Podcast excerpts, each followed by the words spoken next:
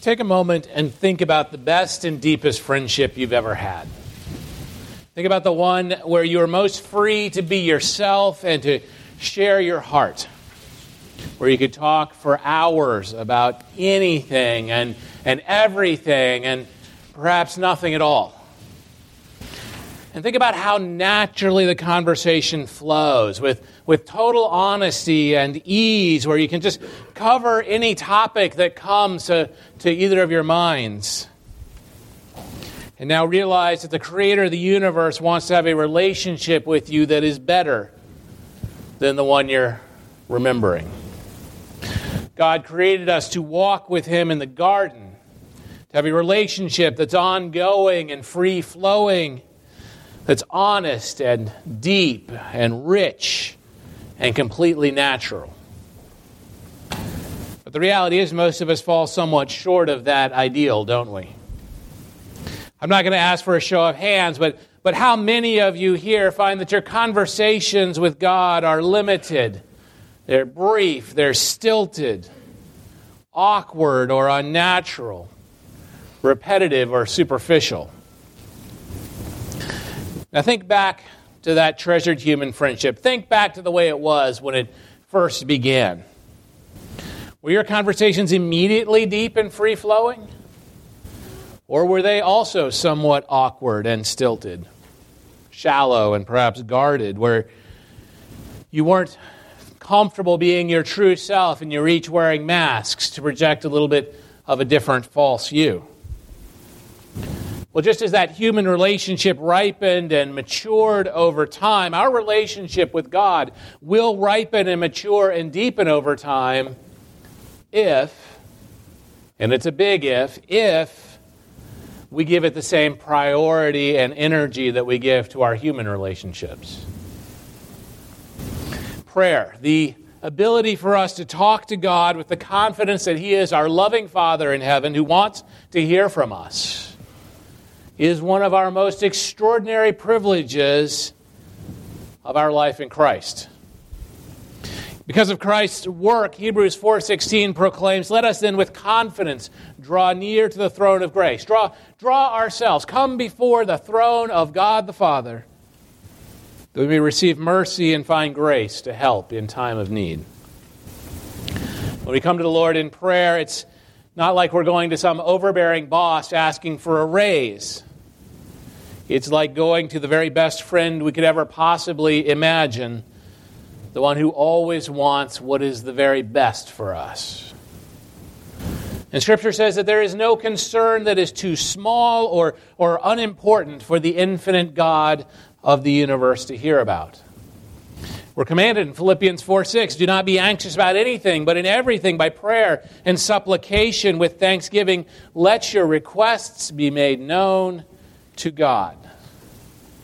We're encouraged later in Scripture to pray without ceasing. This is the extraordinary privilege of prayer that belongs to every single follower of Jesus Christ. But are we, are we taking advantage of this privilege? Are we using it to its utmost? And with this privilege comes tremendous power, because we are told in First John five fourteen and fifteen that if we are praying in God's will, He will grant our requests. And this is the confidence that we have toward Him, that if we ask anything according to His will, He hears us. And if we know that He hears us in whatever we ask, we know that we have the requests that we have asked of Him. So how do we truly become people of power, uh, of powerful prayer?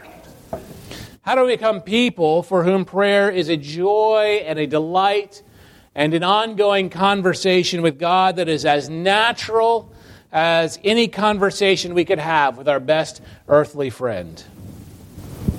How do we learn to pray according to God's will so that we can have this total assurance that John talks about, that our prayers will be answered?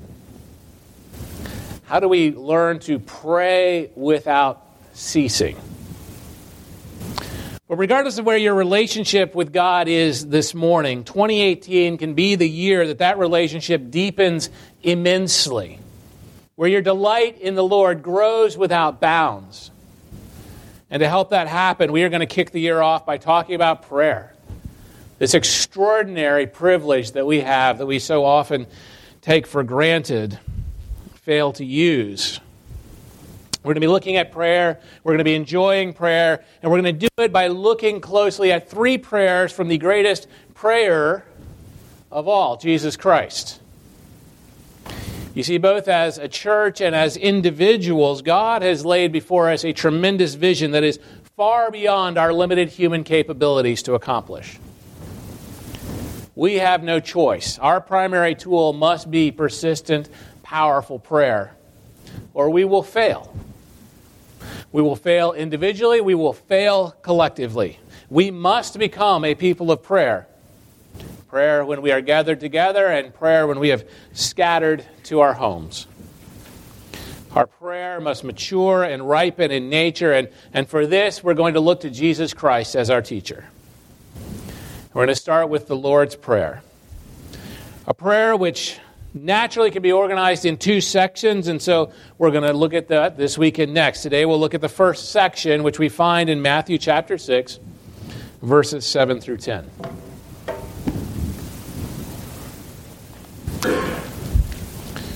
Jesus said, "And when you pray, do not heap up empty phrases as the Gentiles do, for they think that they will be heard for their many words. Do not be like them, for your Father knows what you need before you ask Him. Pray then like this: Our Father in heaven, hallowed be your name. Your kingdom come, your will be done on earth as it is in heaven." As we study this model and pattern for growing and deepening our prayer life, I want to focus on two things this morning that we see revealed in these verses. What it teaches us about the process of prayer, which is both conversational and honest, and what it demonstrates to us about the foremost priority of prayer, which must be God's glory. So first, let's consider the process of prayer, prayer that is conversational and honest. You see, before Jesus taught his disciples how to pray, he taught them how not to pray. Verse seven says, "Do not heap up empty phrases as the Gentiles do." And this word Gentiles comes to be translated as pagans.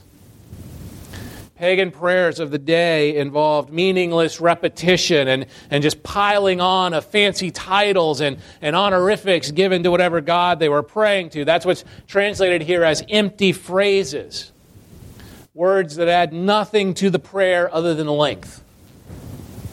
Another way to translate this is don't babble.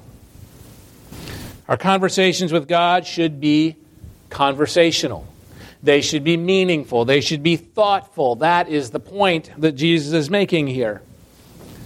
We should not just fill it up with empty, meaningless stuff. When we pray to God, when we talk to God, we shouldn't be repetitive or flashy or putting on a show. We don't have to fill our prayers with these and thys and thous unless that's how we actually talk.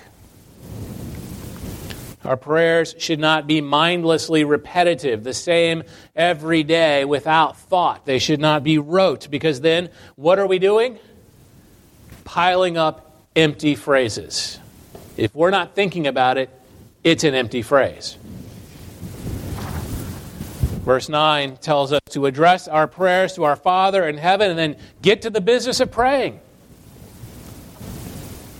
So how many of us actually do this?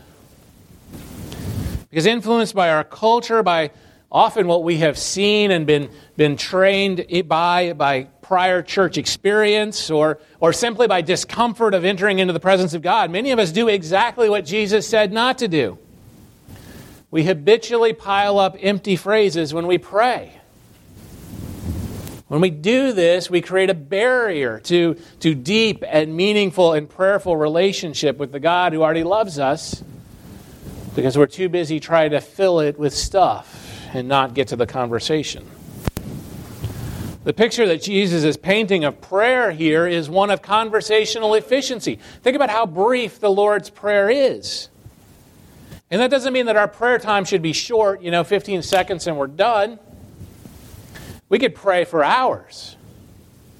But when we do, it shouldn't just be filled with us repeating the same few things over and over again like the prophets of Baal trying to call down fire from heaven.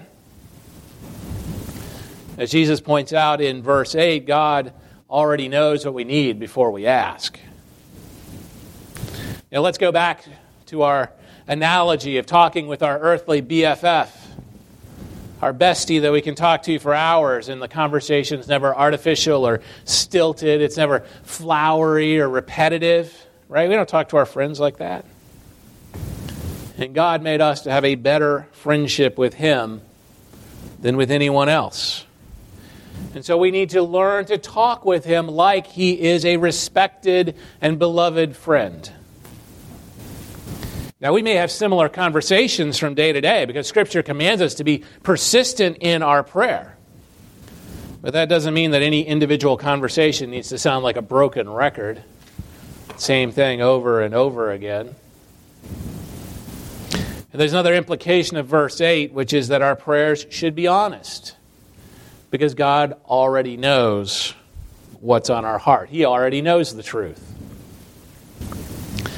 Now, again, I think there's been a lot of conditioning in churches that we only pray superficially, that we focus on, on safe subjects, the harmless big topics that, that couldn't possibly offend God. And so we, we, we avoid talking about the things we're struggling with, the things where we're hurting, things where there's pain and suffering, because, again, we, we're afraid we're going to offend God. But He already knows what's on our heart. Prayer is intended as a way for us to lay those things before Him, to lay before Him the good and the bad and the ugly. And I say this because I look at the Psalms, the Psalms, which are our greatest resource in learning how to pray honestly. Anytime you want to work on taking your prayer to a deeper level, go back through the Psalms.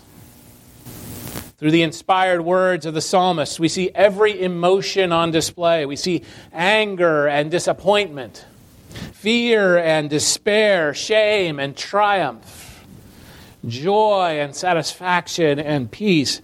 There is this messy, gritty honesty in prayer, and yet through it all, there is an unshakable confidence in God.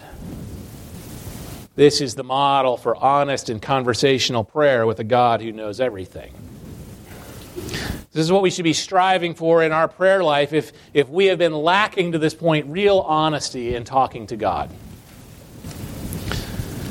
And as, as Jesus teaches us this model prayer, right, this emphasis on honest, conversational, thoughtful prayer that is never rote or repetitive. And And one of the greatest tragedies of Christian life is that at the very moment where Jesus says, don't lift up empty, rote, repetitive prayers, we so often have made the Lord's Prayer exactly that.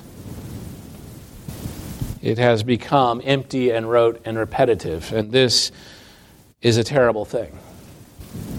The Lord's Prayer is meant to be a model for us. Jesus says in verse nine, pray like this, which doesn't necessarily mean we have to use these exact words, because all too often we use the exact words every day. We become rote and repetitive and lose the meaning, and we're not thinking about it, and all we're doing is piling up empty phrases. This is a pattern and a model for us of what honest conversational prayer looks like, prayer that lifts up both the priorities of God and our very real physical and spiritual needs. This is about how to pray. How to pray conversationally and honestly. It's not a dictate that we must always pray word for word this way. And so as we consider the first half of the Lord's Prayer today, our Father in heaven, hallowed be your name. Your kingdom come. Your will be done on earth as it is in heaven. I hope you notice it's not about us. These requests are not about you, and they are not about me. These three requests focus solely on God's glory. And this is the foremost priority of prayer, which is a critical lesson we, most of us, need to either learn or learn better. Again, I won't ask for a show of hands, but just think about for yourselves, how often does God's name, God's kingdom, and God's will, are they consistently the first things that you're praying about when you pray? We often reverse the priorities of prayer. We focus on ourselves and our friends and our loved ones. We do this when we're alone. We do this when we're collecting prayer requests as a group. Think about the first things that always come up. And we absolutely should be praying about these things. We're going to talk about that next week. But we shouldn't be praying about them first. We need to discipline ourselves to prioritize God's glory over human needs. Over time, I think you will find, as I have, that this actually reshapes the way you think about everything as you go through your day. I found that as I have gotten better about this, as I have learned to genuinely desire God's glory, genuinely put His interests before mine, lift them up first in prayer, that it has altered the way I process the events I encounter in the day, the priorities I encounter, and I have grown in my relationship and understanding of God. And so I want to use the rest of our time this morning to consider these three short petitions, to think about what they really mean, and then decide, do we really mean it when we say these things? Or are we just piling up empty phrases? I want God's Word to reshape our prayer life this year in a way that is God-centered while remaining conversational and honest. And the very first petition is, hallowed be your name. Now, this is one that I think runs a big risk of being an empty phrase, because I'm not sure how many of us are really solid on what the word hallowed means. Because other than Halloween and Harry Potter and the Deathly Hallows, I don't think the word hallow comes up in conversation very often, at least not for me. So to help us avoid piling up empty phrases, let me just say that to be hallowed is to be held as sacred, to be honored as holy and precious. And in this prayer, we need to realize that God's name is, is much deeper than just His literal name, God or Yahweh. That biblically, someone's name describes not only their name, but their essential nature, their character, their reputation. And so what Jesus is teaching us to pray here is that the name and nature and reputation of God should be held as sacred and honored throughout the entire world. This is a prayer that others would come to know and love God. That they would come to, to faith, to honoring and worshiping and obeying God as we do. And so when you pray each day, when you pray throughout the day, is this a normal part of your prayer? Are you praying for the lost and ungodly in the world around us? That, that rather than continuing to live a life where they are profaning the name of God and living a life of rebellion against His good plan for their flourishing, that they would come to know God in a transformational way through faith in Jesus Christ. We need to be praying this. This I do not believe it's an exaggeration when I say that for our long-term future as a church, it is built on this request. That God's name would be hallowed around the world. You see, our core mission as a church is to make disciples, to lead people to faith in Christ. And that's, that's a work that is hard in this world, right? It is a cynical world. It is a skeptical world. And we will never bring a single person to Jesus Christ on our own strength and ability. It is always through the work of God. So we need to be praying for this work. We need to be praying for this diligently, fervently, daily, hourly. Or else we're simply wasting our time as a church. Are you praying that God's name would indeed be hallowed? But I also want to submit that there is a second dimension to this particular petition, this request that God's name would be hallowed, that we need to remember this part as well when we pray it. Because if you are a follower of Jesus Christ, then you carry the name and reputation of God with you everywhere you go.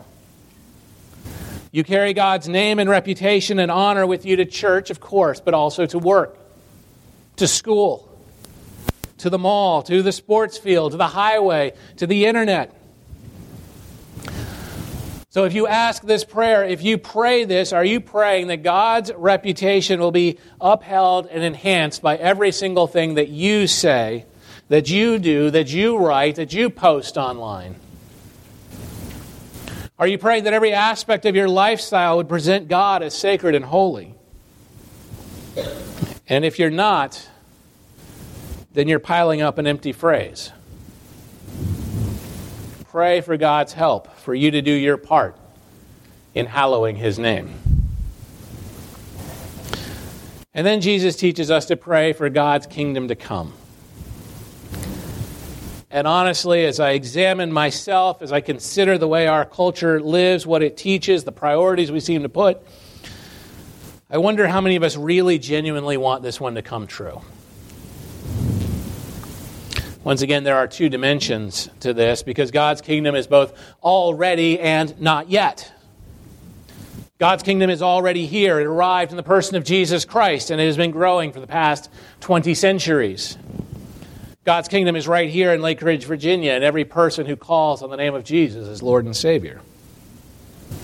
But Scripture also makes clear that the kingdom is not yet. It is not yet what it will be when Christ returns to complete and perfect and consummate the kingdom in the world. And both of these aspects of the kingdom should be in our mind as we pray for God's kingdom to come. We must be, on the one hand, praying for the already of the kingdom. We should be praying passionately and sincerely for God's kingdom to grow more and more. Each of us should be praying for the work of the church, for making disciples, for reaching the lost, for pushing back the borders of the kingdom of darkness one soul at a time. We should be praying for the inbreaking of God's kingdom in the far reaches of the world where no one's ever heard the name of Jesus Christ. And we should be praying for the advance of God's kingdom right across the street as we show the love of Christ to neighbors who've never experienced it. We as a people, individually and collectively, need to pray and pray and pray for this. We should be passionately praying for the lost and hurting people around us, praying for God's kingdom to advance through the work of this church and others. The responsibility to pray for this lies with each and every one of us. And you might be too busy, too young, too old, too sick, too weak to get out there with the gospel on a daily basis, but you can pray daily and hourly or for hours for this church to be faithful in proclaiming the good news of Jesus Christ, and for those around us to be open and receptive to hearing it and accepting it and embracing salvation through faith in Jesus. I would love it if our senior saints would decide to band together as kingdom warriors, praying for this, for the lost in our community and the growth of God's kingdom. I desperately want our church to take this seriously in our prayer life. At every group meeting and in the, the quiet of our personal prayer closet, that we would indeed be praying for God's kingdom to come. But we must also remember that Jesus is teaching us to pray for the not yet of the kingdom. That we would be earnestly praying for the return of Christ and the coming of the new heaven and the new earth described in the end of Revelation. This is one I think we can sometimes struggle with as we enjoy the relative peace and comfort of life in Northern Virginia. I wonder how many of us are really passionate for Christ's return. How many people are really praying for Christ to come quickly? And how many of us are praying, could you wait a few years? Could you wait a few generations? Because we're really busy enjoying our lives and our careers and our families. Somehow we need to get on the same page as Jesus Christ and recognize that His return is exciting and desirable and a priority for our prayer life, even as we are at the same time praying faithfully for His kingdom to advance until that day comes. And then Jesus teaches us to pray for God's will to be done on earth the same way it is in heaven. And here too, I think we struggle whether we really mean this or if we're just piling up an empty phrase. Because when we genuinely pray this, and we should be, we are following the example of Jesus Christ, putting God's will before our personal wish list. You see, in heaven, God's will is supreme. It is unquestioned. It is executed immediately. And my question is, is that actually our wish here for our lives? That God's will, regardless of what it is, regardless of our personal cost, would be supreme and unquestioned and executed immediately in our life? This petition is all about asking and inviting God to do what He knows is best, regardless of what it costs us. It was modeled for us by Jesus as He went to suffer and die on a Roman cross, though He had committed no crime to deserve it. And before He went, we see Jesus wrestling. Wrestling with what must be done to bring salvation to wicked people like you and me. But He yielded to the will of the loving God who had sent Him to suffer and die. Jesus Christ, the innocent, sinless, eternal Son of God, voluntarily allowed Himself to be nailed to a Roman cross, to die in a terrible way as the last perfect sacrifice needed to pay the penalty for every bit of sin and shame and guilt that we pile up in our lives. This is what we'll be remembering and celebrating in just a few minutes as we gather around the Lord's table. This is We must realize this sacrifice of Jesus Christ is what it looked like for God's will to be done in His life. So are we serious when we pray for God's will to be done in our life? If we are serious, we must become indifferent to our wishes and our desires, our plans, our dreams, and instead be passionate about those of God.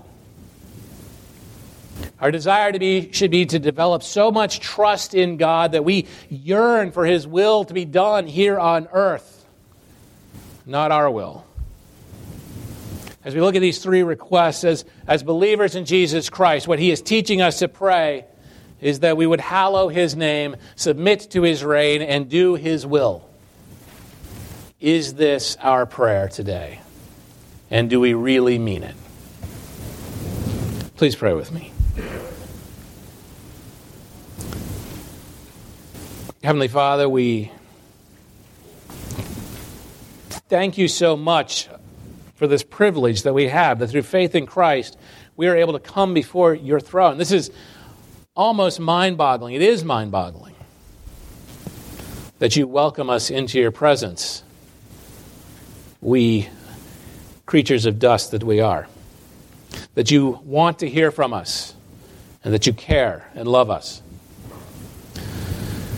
But Lord, the challenge is to learn to pray as Jesus taught us to pray, as Jesus demonstrated through His own sacrifice, to, to pray and live a life that truly seeks to hallow Your name, that truly desires the growth of Your kingdom, and that submits to Your will in every way. Lord, help us to be a people who learns to pray like this. In Jesus' name we pray, amen. In just a few moments, we will gather around the Lord's table, but before we do, we have a few minutes just to worship through song, and I invite you in this time to prepare yourselves for what we are about to experience.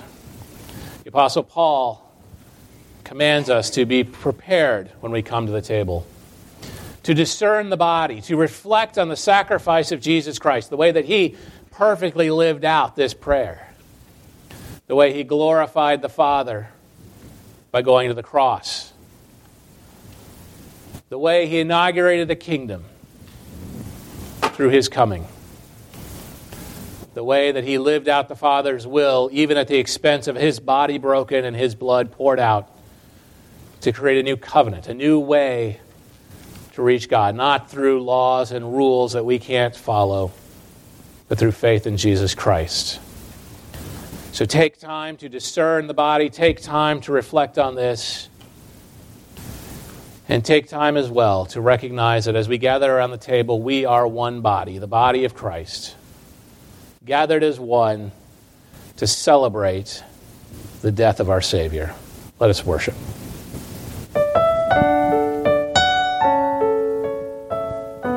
Let's stand as we worship.